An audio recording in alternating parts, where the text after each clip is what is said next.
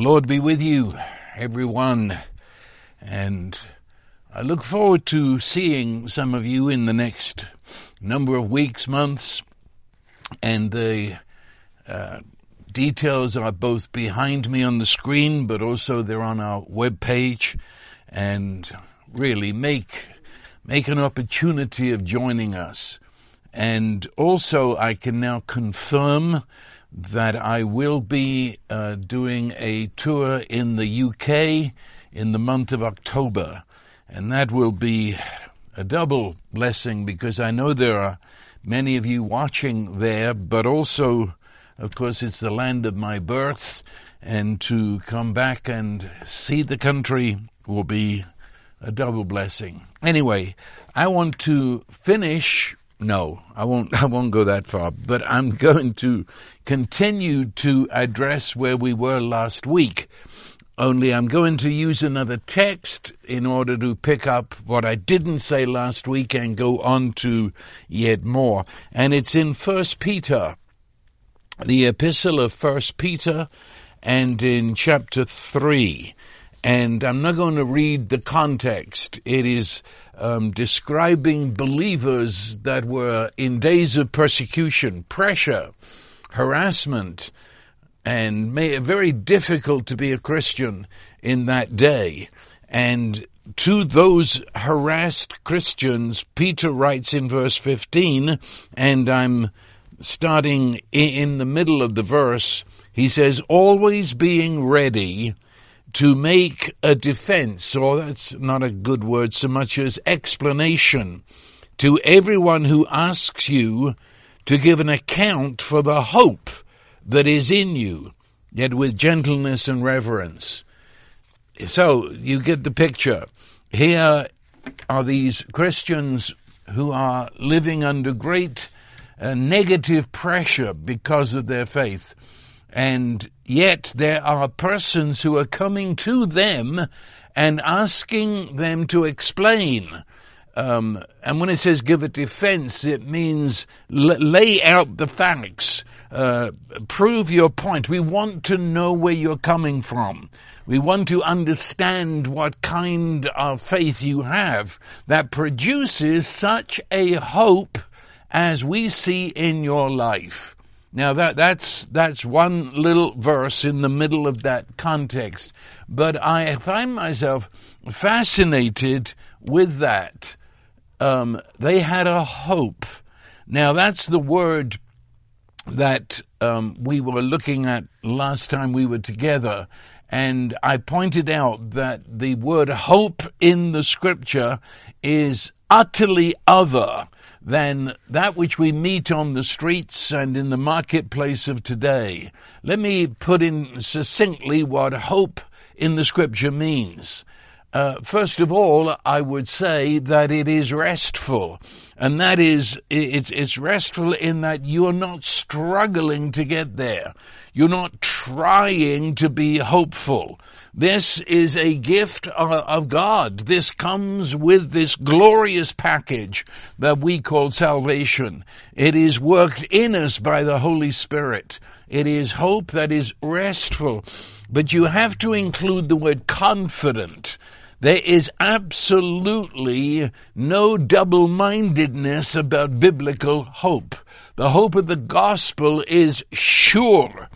Um, you would hear it maybe in a verse you're familiar with in Psalm 23, where at the end of that psalm, David writes, Surely goodness and loving kindness will pursue me all the days of my life. And, and that word surely would be what we're talking about here. There's hope. It is my confidence. Surely. This is not something up for debate and it is, you can add the word guaranteed. It's guaranteed by the being of God himself. Maybe the word that sums it all up. It would be a word that we could retranslate this word hope into expectation. That really is the word we should be using because the word hope, I say, has lost all its meaning today. Expectation. And, that has in it something of excitement. it is something of the expectation of a child on Christmas morning. It's got the idea of standing on tiptoe, waiting, expecting. And, and so hope, it is, it's the rest of God. It is confidence. It is living in God's guarantee. It is an expectation of what I would say a good end in a matter. That is, it's not just hoping about the future in general, it is very specific. You are restful in that what is happening in the hand of God will be a good end, a good result. This is going to blossom out into a manifestation of God's goodness, of that you're confident. It doesn't matter what the darkness is. It doesn't matter what uh, the opposition is. You have an expectation of an end that is in, uh, what should I say, in accord, in harmony, uh, consistent with the goodness of God, because it arises from God and it is then defined in history, and this is a very important point, is defined in history by the resurrection of Jesus. And the resurrection of Jesus ended the rule of death and ended the word impossible and introduced a new life altogether governed by God's own hope. Now that's a lengthy way of putting it, but that's what we're talking about. This is a gospel hope. This is the hope that arises from the resurrection of Jesus from the dead. You see, when we talk about sin, the, the lie that entered the human race, we, we have to understand one or two things that aren't often talked about, and that is, it was the entrance of death. Now, careful how you use the word death. It, it's much bigger than the way we look at it. It's not merely the event when life goes out of our body. Death is the rule of futility. Do you know that word, futility? It means going around and round in endless, meaningless circles. Futility. And death is futility. It, it's going nowhere. It means, uh, well, I've already just used the word meaninglessness, that I put my hand to task and, and realize that when all is said and done, death will have its way in the end, and it's all futile. It's going nowhere. Frustration has its roots in death. Um, all loss so you stand in front of an impossible situation, as far as you can see, and to realize uh, another situation where if you've put your hand to it, there's a certain futility to it. Um, I'm, I'm just going around living life in circles. It brings despair. All, all those ideas are there within death. But you could sum it all up to say that death is really the world drained of hope. It means that um, what what is it in Ephesians chapter two, I do believe, where it, it describes this world system as they they have lost their contact. They, they've they're now separated within their own mind and uh, feelings. They're separated from God, and it says not only separated from God, but they are without hope. It, that's the way the Bible calls it, this world of death. It, it's, it's a hopeless world. So what, what does that world that now is under the rule of the great lie concerning who God is and who we are, how does it define hope? Well, that's, that's the problem that we've been talking about these uh, hours together. Hope has come to mean the very opposite. It had to for humankind to retain its sanity. And so, hope today, especially today, um, it describes uncertainty, the, the very opposite of the word hope. Hope today describes uncertainty you know, uh, you hear it if you go into a place where there's been a crisis or a crisis is in a happening. You'll hear it in uh, hospital waiting rooms, and, and, people use this word, and they use it quite a bit actually. They, uh, and they say, "Well, we can only hope." Well, you see, that's.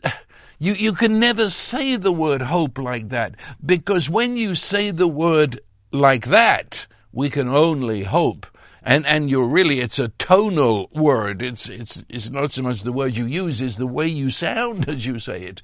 It, it means that. Um, it, it could go either way. I'm uncertain, totally uncertain. It could go either way, and, and it actually, I can hear your voice. It, it really, I, I, I, I'm facing the fact it's going to go bad but well, I can only hope, which means uh, I'm, I'm, placing a bet uh, on it going good, but I think I'm going to lose my bet. Right? You get what I mean? It's, I hope so, but uh, I'm just desperately trying to be positive in a situation that I already perceive is ruled by the negative. Uh, hope today. I tell you what, it, it becomes like keeping your fingers crossed and, and saying, well, I, I hope so, or all we can do now is hope. Ever heard that one? Yes, you see. Um, it's no longer hoping in God. It, it, has come to me now an expectation that is within the limits of our human ability. And therefore, when human ability is, is, fading, then our hope fades with it because we're no longer hoping in God. That was flushed down the toilet in the fall of humankind. No longer trusting God, trust in yourself and trust in others that seem to you to have the ability. And when you can't do it and they can't do it, then I lose my hope. We, we today um, hope is placed in governments. I don't know how people can do that because every government fails one way or another, one after another, and yet still people come back hoping in the government, hoping in some human figure of leadership. Hoping in human authority that it will finally bring the peace and joy that we look for it became um, a word associated with, with money so that um, we, we hope in money, boy. And, and, do you know this? The people who hope in money more than anybody else are those who don't have it.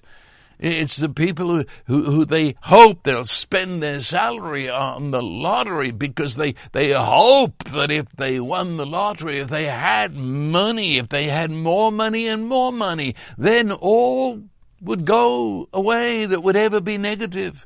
They, they would come into a world of peace and positive. Money becomes the great God of hope. Um, also, of course, hope, as I've already said, really becomes the world of denial. You know, I, I, I can't face what is happening, so I say, well, I hope it will get better. It's the sort of thing when you're in the pits of darkness and someone pats you on the back and says, well, cheer up, old chap, you know, cheer up. Um, no, that's denial, but that, that's futility again. It's, it's fantasy. It's not hope. It's not hope. Hope is not trying to be cheerful. Hope isn't closing your eyes to what's closing in on you. And of course, all of the above becomes the fertile soil of anxiety because as, as we're trying to do this thing we call hope, um, all, all, positive is in process of draining and then we're, we're, we're hoping in a bad end.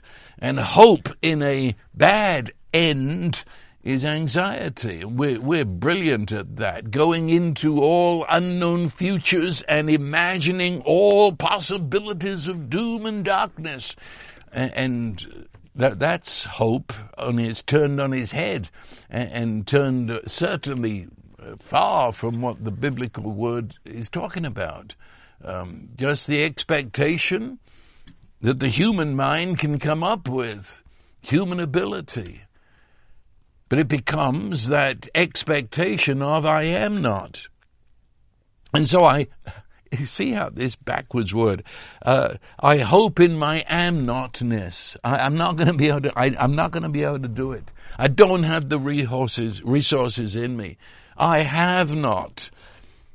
And, and then it rises. I'm putting in my heels and I'm pushing back and saying, I will not. Uh, and then all the unease and the anxiety that everything's going to be lost.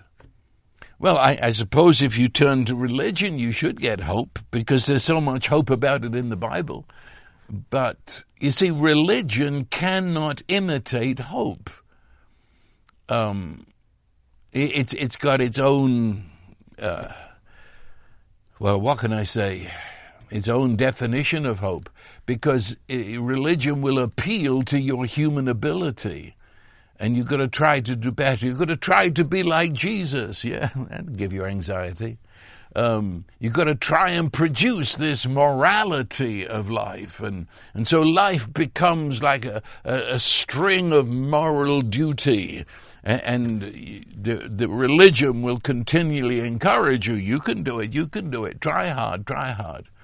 Um, but then it, places the word hope after death. Now that's very important because our hope does extend into the world beyond the end of this life. Does it ever? But that's not the meaning of the word. Whereas religion takes it and places it in total after death.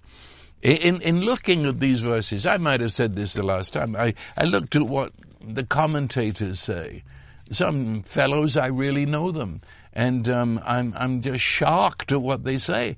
They they they just simply skip over our now existence and say all that the Bible says about hope is for when we die. I, I, suppose that's why the best man some people can do with the gospel is to say, do you know where you'll spend eternity? Um, nothing to do with now, nothing to do with now. You just carry on in the old miserable futility. But you see, it's after death. After death. Do you know? Do you know? Do you know where you're going when you die? Have you ever had that asked to you by bright-eyed little evangelists? You know, it's um, no, no, no, no. Yes, my hope extends beyond death.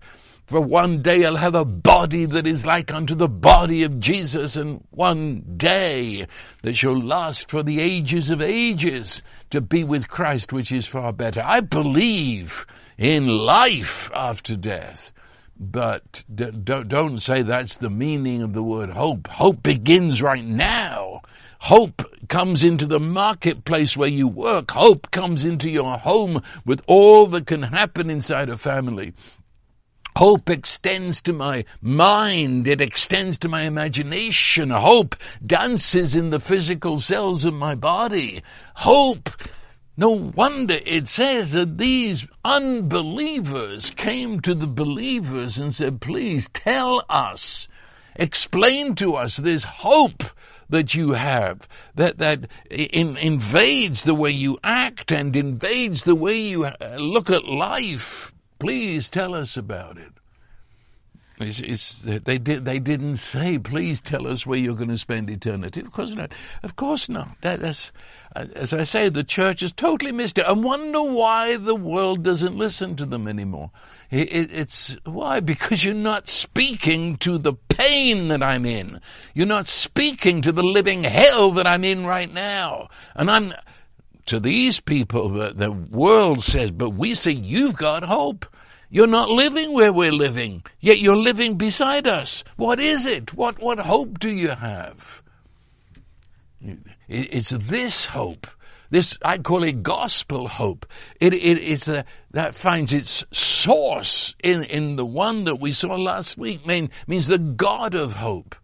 It's the continual, He's the source within me of this hope. And He's the inspiration. He, he's the continual feeding of this hope.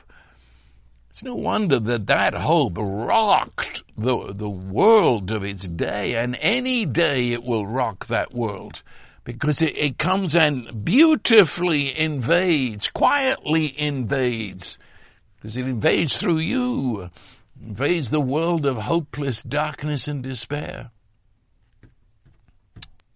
They asked over the, that, that got me. I, I had to share this if it, if it was just that phrase. They, the unbelievers, unbelievers who were ready, mind you, to throw these Christians to the lions. Yet they, they, they come and they're, they're curious. In fact, they, they have a curiosity that demands somebody give us an answer. They ask for an explanation of the hope that they saw in the believers. Uh, uh, you, you say, why, why is that amazing? Well, of course, it is amazing just by being there, um, that they were living such lives, but it was a hope that could be explained. Do, do you get what I'm saying? It's a hope that could be explained. And, and, and the unbeliever was asking for an explanation. And in this verse, the Holy Spirit is giving um, the unbeliever the, the right. Ask, ask for the explanation. And tells the believer, you be ready to give an explanation uh, of, of the hope that you have. That, that's fascinating because it means that this dynamic hope that we have, and you do have, it's not, how can I put it? And, I, am I'm putting quotation marks around spiritual. You know what I mean? A spiritual explanation. Um, there, there's a lot of, uh, you, you could call it upstairs. That only there are no stairs. you know, uh, people, people live in a weird wonder world that doesn't connect with any common sense on this earth. And they're so, it's so spiritual and it gets into their voice so they have a funny accent to it. And it gets into their eyes so they look all gooey and like a bloodhound. And, and they're spiritual. And they, they couldn't talk for two seconds to a person on the street because they're, they're not talking within the realm of time and space. It's not connected with human logic.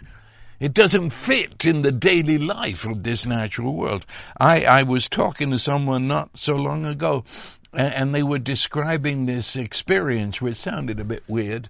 And, and I said, now tell, tell me, how was it that you, where's this experience coming from? And they looked at me and with without a blink they said, "Well, you see, there were five geese flying over my head, and then it turned into the shape of the cross, and and my life was ever changed." Well, I'm I'm sorry, that is not an explanation. That's happening somewhere upstairs in your head, but there's no stairway from here to there. Uh, it, it's it's a spirituality, but. I tell you what we've got a lot of today, and that is feelings, you know.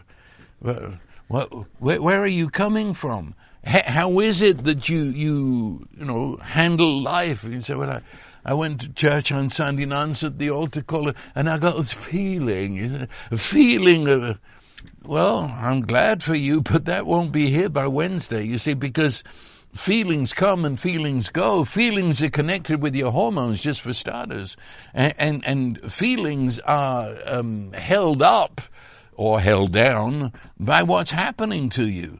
And, and so to have had a feeling, see, truth is not a feeling. Truth is not a feeling. And, and the great words of the gospel are not feelings primarily. E- even love, joy, and peace, and this word hope, primarily they're not a feeling. They are rooted. They are rooted in reality that will even contradict my feelings. And so there are days, and I speak to you the truth of me, there are days when I do not feel the peace. I do not feel the joy that passes all understanding. I, no, I don't. Because I am in a situation where the pressure is great. But in such days, I can tell you that the hope and the joy and the peace that I'm talking about contradicts my feelings and rises above my feelings. See, truth is truth, whether you feel it or not. And this hope of God Himself in you is the truth, whether we feel it right at this minute or not. But we go and we rest in that which is, and it contradicts and rises above what we feel. And and so, I say you you you do not share with, with your office how you're feeling. If you're going to answer their questions that the Holy Spirit has put in them to ask, then it says give an explanation. And that means something that connects with our world and history. And you see, number one on that list, we, we should, at least in our own hearts, b- begin with the incarnation. Um, why, why do I have this hope? Where, where does my faith find its rootage? It is that God joined us in the incarnation. You say, well, that's a bit spiritual. Um, actually not. It, it happened within our history.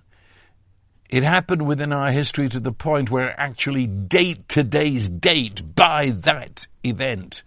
Um, it, it, it's not something that comes to us with legend.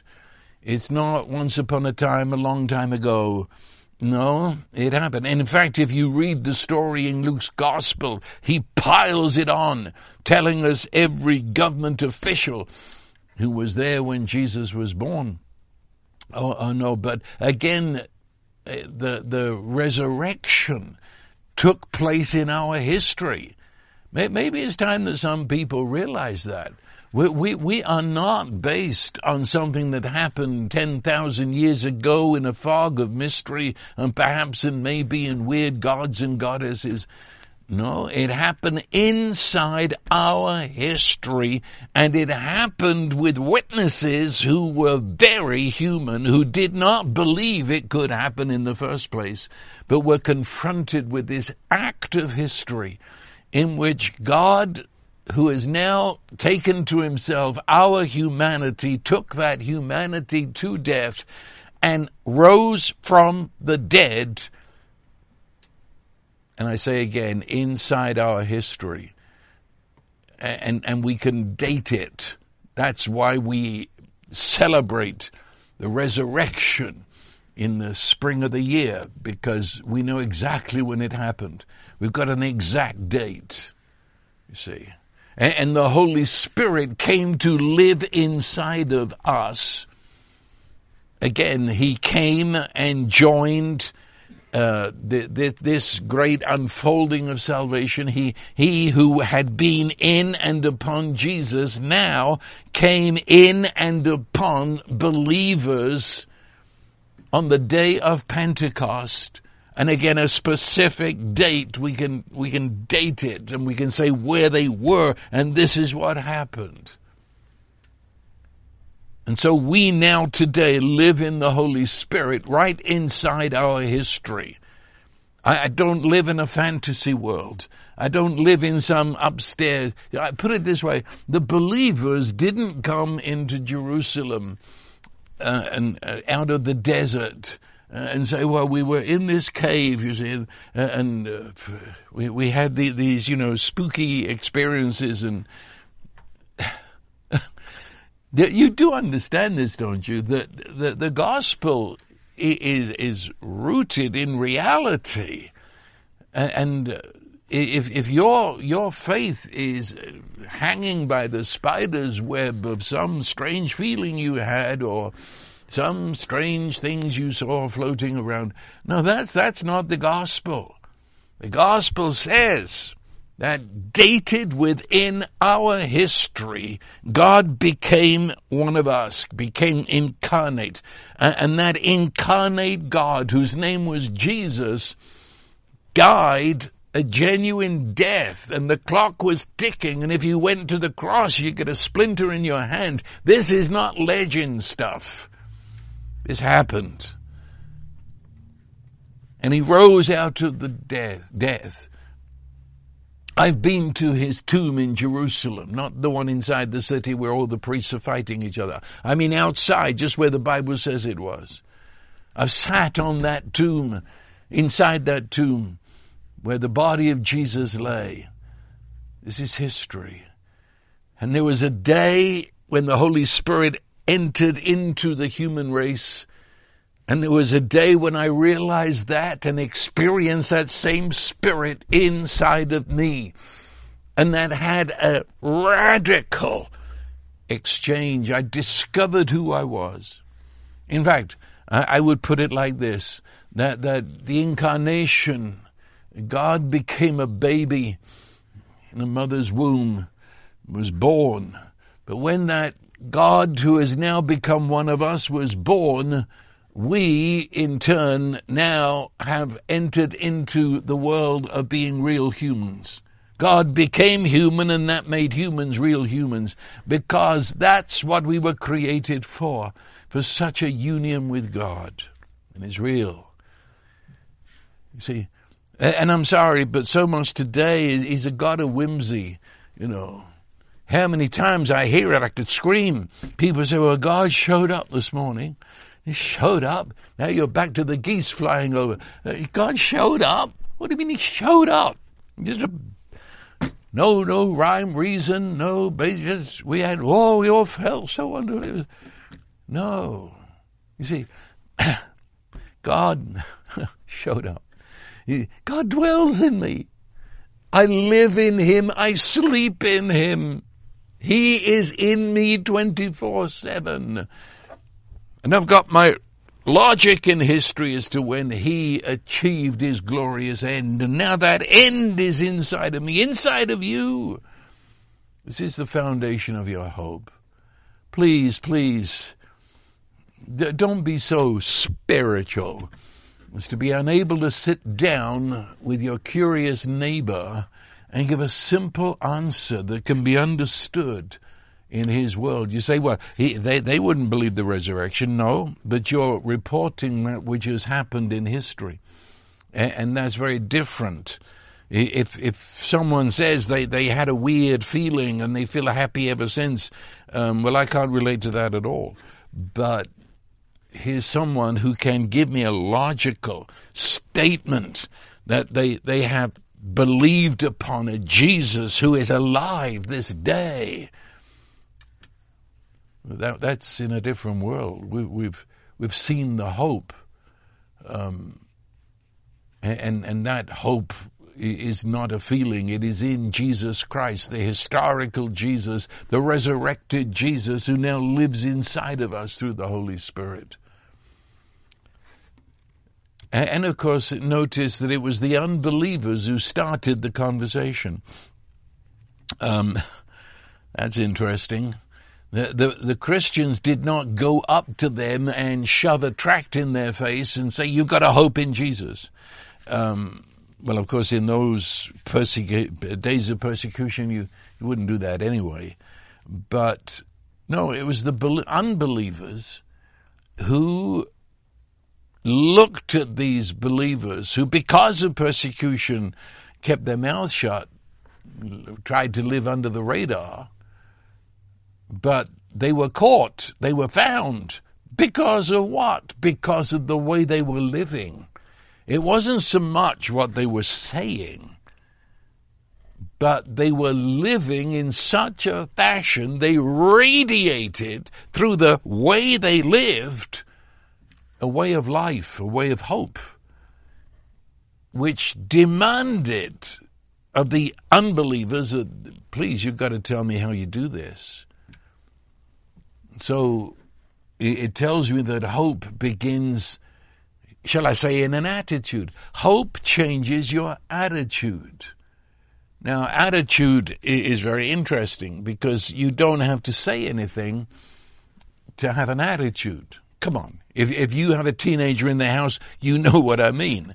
There's not a word spoken, and yet I've probably heard you say, as you talk to the teenager, you've got an attitude. It, it means there's a look on my face, there's a dead look in my eye, there, there's a way I do things that announces a million words. Attitude. And of course, attitude includes the flow of thoughts in my head which include thinking of myself, but also thinking uh, of everybody else and what I think of them. Um, it includes imagination, uh, pictures of myself and everybody else in this world. Attitude. Well, hope is an attitude. Hope is a way of seeing that is, what can I say? You finally find reality. Hope brings light to my eye. Hope brings an attitude of love and expectation of the presence of God in this moment. Hope brings an imagination of a good end and God at work therein. It means I look at you with a different look because I have hope for you even if at this point you don't see it. And, hope gets into a conversation, even when the conversation isn't about hope or anything spiritual. Hope gets into the conversation. It's the way you talk about life. You know, you, you hang around the water fountain at work and it's the most negative place in the building. Everybody's got a complaint. Everybody has, has got a moan and a whine. Hope doesn't go there. Hope sees the good end. Hope therefore sees the goodness of God even in this present moment when other people can't see it. Hope, therefore, is it's always bubbling with joy, genuine joy, not mere passing happiness. And, and it comes out in your eyes. It comes out in the sound of your conversation. You just don't get down and dirty with gossip and slander and misery and complaint. You just don't go. Hope doesn't go there. Hope is ultimate positive, but it's not just optimism. It is rooted in the God who is positiveness. He is the God of hope. He's the engineer of hope. And, and it gets, I say, it gets into your conversation. But you, you haven't said a word about Jesus, yet you are actually being Him in every word you say. So when you look at the events of life, it's the way you anticipate the way things are going. It's the way you look when you have a challenge put in front of you. It's the way you are when there's an opportunity. And, and it's the way you respond in a day of threat, you see. And it extends to the way you look at society. You haven't given up on the world because, well, your God joined the human race and announced, therefore, the most positive expectancy of that race. And so the finale of hope, because it does then get into your actions. Um, and um, by the way, uh, hope doesn't get into that silly stuff. Um, you know, the the what what you you dress, the habits you have, and I I was talking to a non-believer and he was saying, "Yeah, we we've got Christians who who work at my my office," and I say, "Well, have, have they have they ever shared with you the, this gospel?" And they said, "Oh yeah, they told us you know we can't smoke and we can't drink and we can't chew and got to watch what we see on TV and." That's not the gospel. You, you mean that that's all you've given to, to to the the world around you? The your your new preferences about life because of your faith, well, thank God you you've that that's fine. I'm not arguing with you. But to present that, a list of negatives, that you can't do this, you can't do that, you can't go there, I wouldn't do this, I wouldn't do that. That's not the gospel. That's what you're doing right now for whatever reason, but that's not the gospel. The gospel is 110% positive. This is, this is now what I've discovered in Jesus. This is the joy. This is the peace. And oh, P.S. I don't need to do that anymore because the peace. I don't need to do that anymore because I found such joy in Christ Jesus. Anyway, that, that's an aside. Know, it, it changed their action. These people had a hope that was worth dying for. Can you, can you swallow that? The, the, the hope that these people had they, they were, and they, the people they worked with knew it. The, the, the, the emperor could just get in his head one day. This, this will be the next uh, bunch thrown to the lions, burned at the stake. And yet they, they, they still believe they had a life that was so incredible. It was a life worth dying for because, yes, indeed, it went beyond this life. A hope in God Oh, this wasn't just a moral code. This wasn't saying, well, you really ought to try harder to be a nice person, carried out as a burden. No, these people were alive with a life that oozed to the very pores of their skin. The unbelievers saw that. You can't miss it. They, they, they didn't go to judgmental persons who were going to judge them for what they did and judge them for not believing. No. They, they went to persons that had been caught up in a hope, a God hope, that actually gave to them joy and peace that was expressed with an abundance of life a, li- a hope and expectancy in life that not only reached into how I worked in the marketplace, but also I can sit down and s- seriously talk to you about this is what has happened in history, and it has happened in me. I have met this Jesus. Um, it's not just an idea I have. I, I'm not studying religion. You say, I've got a theory.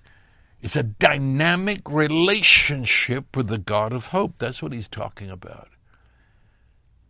And it was a unique hope that arose from the discovery that God is love. And that love's ultimate action was in Jesus Christ and the resurrection.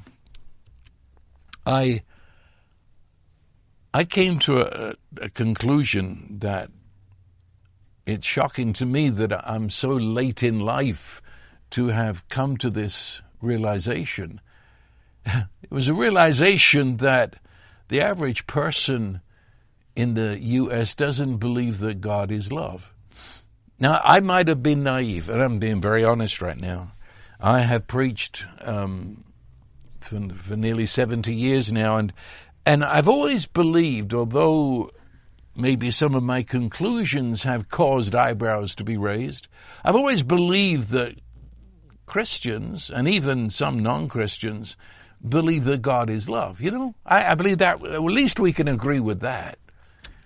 And, and in talking to some folk recently, I realized that's not true.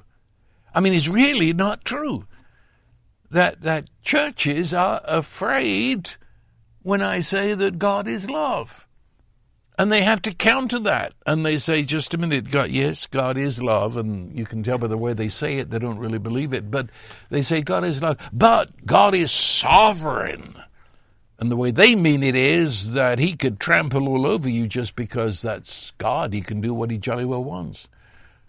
And God is the judge. Well, God, God is love. And I'm finding more and more actually in, in leadership, people are, uh, they're backing off and they're saying, you, you don't go there. God, uh, you, you, go, you don't say God is love. You say that. You got to tell them God, God is the punisher. God, God is the lawgiver, and, and you better keep His laws and obey God. If you preach love, you've got to, you've got to tell them in the same breath that he's the judge. It's amazing. Obviously, the people who wrote the New Testament didn't get the memo, but um, the beginning of hope. You see, I notice those believers don't have much hope.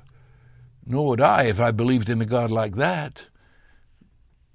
No, He is love. He is love that is committed, covenant love, and committed to each of us because He owns His love. That is, He doesn't love you if you love Him back. He owns it. He doesn't give us 50%, you know, um, interest in his love and say, well, I love you if you love me.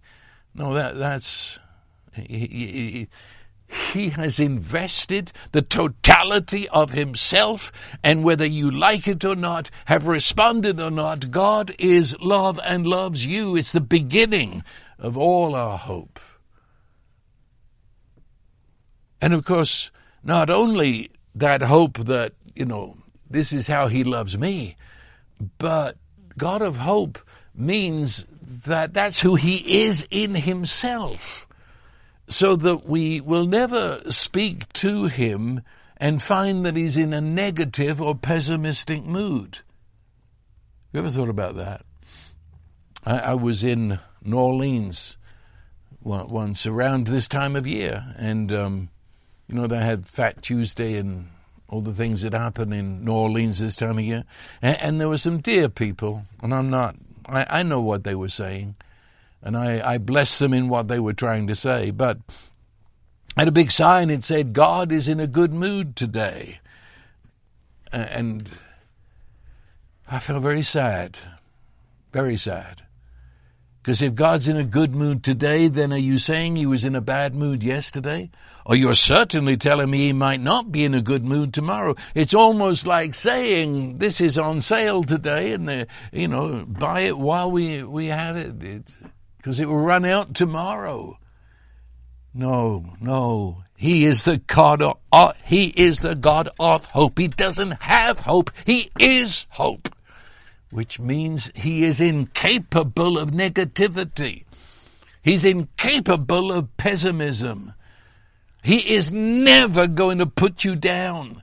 He's never going to sneer at you and laugh in your face, mocking. No, no, no, no. He's the God of hope.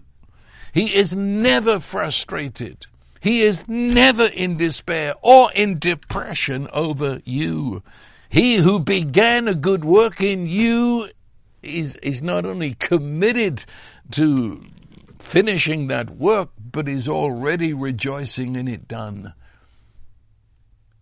You never have to go to God in prayer in order to encourage him that he's got at least somebody left who believes him. I'll, I'll leave that one. But he, he's never ambiguous and and I know many people think he is. You know, I, I go to him with my request, and at least the way we pray sometimes would suggest that um, we're, we're really presenting something to God that is a brand new idea to Him. Because we say now, I, I don't know how you feel about this, but if it be your will, uh, it would be awfully good if you did something about it. And, and we're sort of, I mean, that kind of language suggests that his response would be, well, I'll consider your request. I've, I've never thought of that before. I never made up my mind about it, but I'll think about it. And um, I, will I'll, I'll be calling you. I'll, tell you. Okay, think about that. Maybe you've never thought about that before. No, nor does he ever draw back and, and say, hold it, hold it, you know. I know, I know I said that. I, I know I said that. But you, you've got to understand times have changed. It's a modern world, and it's difficult in this modern world to do what we did in the old days. So please, you know, I, I know I said it. I know I said it. But, um, well, let me see what I can do. Many people pray as if that's the answer they're going to get. No, you see, we, we do not have hope in ourselves. We, we do not look to ourselves in order to produce a moral and positive lifestyle. Hope is not a moral position achieved with a struggle, but it, it's the result of the ultimate relationship. And that's what these curious unbelievers were asking for. You, you know this, this God of hope. You have a relationship to Him. We've got nothing like it in, in terms of, of, of such hope in all our religions. Uh, tell us, where, where are you coming from? You are coming from this life where there is no separation. You, you, you want this hope? It, it, arises from the love of God and the word love, or the Bible word agape. It, it means a love that insists on and pursues relentlessly uniting with you so that you are in him and he is in you. And that's what Jesus achieved. It's, it's not believing that God is sort of generally with us, His presence. I mean, He, he is. But that's not, that's not what love means. It, it is, it's not even obeying God, though of course that's involved. Um, but it's not trying to please God or serve Him. We can use all those words and totally miss what this is about. It is about no separation, no no, no, chasm between you and God, even for a mi- microsecond. This is union. Union. I mean, two that are bound together, living simultaneously from the same life, seamlessly. So you're not speaking of him as if he's over there, nor does he speak of you as if you're over there. But it is, as, as Paul says it, for me to live is the Messiah. It's, I live, yet not I. It is Messiah who lives in me. In the Old Testament, which is a, a phrase we've, we've talked about so often, um, in, in our Bibles it's translated, the Lord is my and you fill in the blank there. But as I've told you a thousand times, the Lord should be the words I am, the name of God. I am is my. And he, now, now just let that sink in, even though you've heard me talk about it before. Let it sink in. I am the fullness of who God is. I am is my. And so from God in all his fullness is now talking about my way of life. And my hope. It's, and it is. And when you say is, there's no hesitation of will be, or might be, or I hope it will be. Is, is. And, and, and so this union right now the Holy Spirit of Jesus Christ is, is your life. Not something that's going to happen after I stop talking. Not something that will happen two minutes from now. Is right as I am speaking. As your heart beats with every beat, the reality is Christ, the I am, is, is my life. And that my includes everything you are presently facing. Is now my. Is now my. That bursts with hope, you see. You say, how do I, how do I get there? Well, to realize you are there. I, I, I know that sounds, I, I'm not being funny and I'm not being cruel. The fact is, the scripture says, the God who is love put you there. He placed you in Jesus Christ. And where Jesus is, there you is. Right now. Right at this moment. Christ is your life and He lives in you. And when we face a crisis and our feelings go crazy,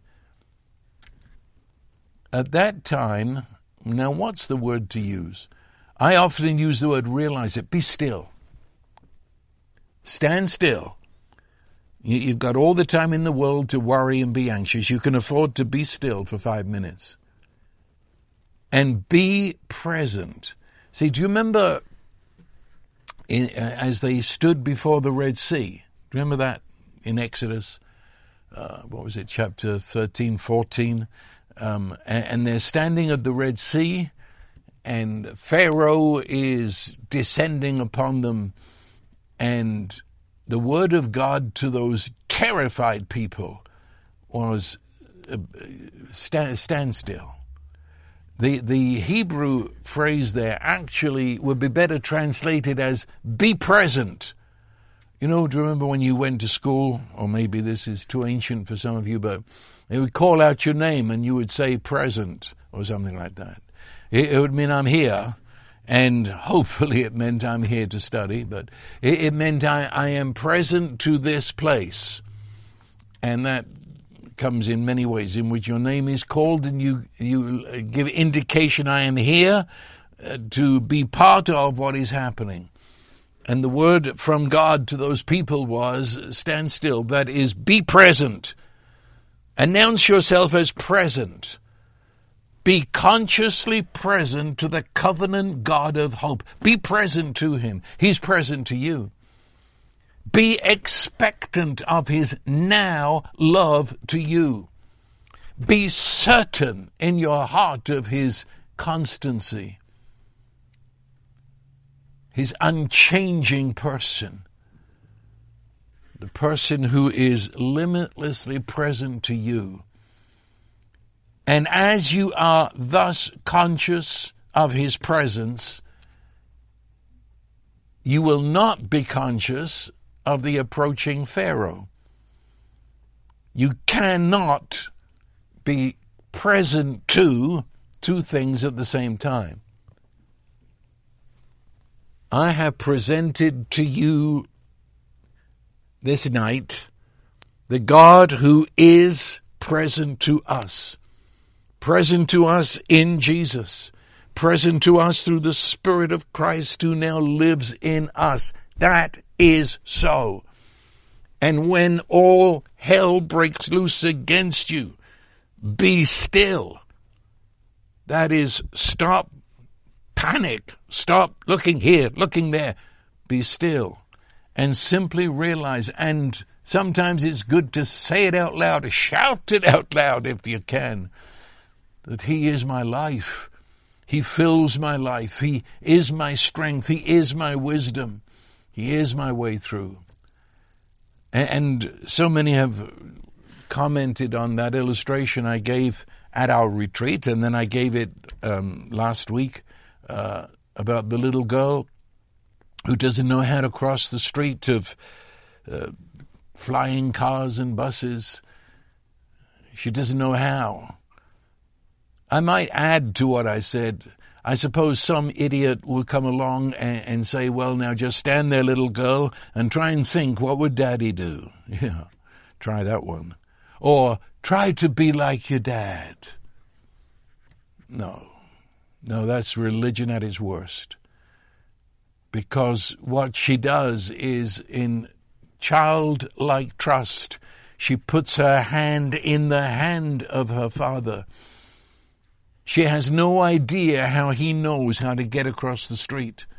She has no idea of how he can believe in his own work and person to get across the street. But she trusts him and puts her hand in his hand. And when she does so, she actually participates in his faith without even knowing how that is but you know it if you've had children. And when daddy goes across the street through the traffic, she walks boldly beside him, not trying to be like daddy, not pondering what would daddy do, but simply trusting him, holding tightly to his hand, and he has the faith, and he has the wisdom, he has the know-how. And all she did standing on the sidewalk was to be present. That's it. She had nothing, nothing else. Don't, don't, just be present to daddy. and sink into his hand and go where he goes. He's a God of hope. As I said, he owns his hope. He doesn't say, I'm with you if you're with me. He doesn't say, you can share my faith if you've got faith enough. That would leave me hopeless. But we hope in him because he has transmitted his hope to us in that great hand that engulfs our little hand. Well, I've still got a lot more to say, but I think if you take the last 15 minutes of what I have said tonight, you can be well on your way to dwelling in a life of hope that is filled with His faith, His joy, His peace,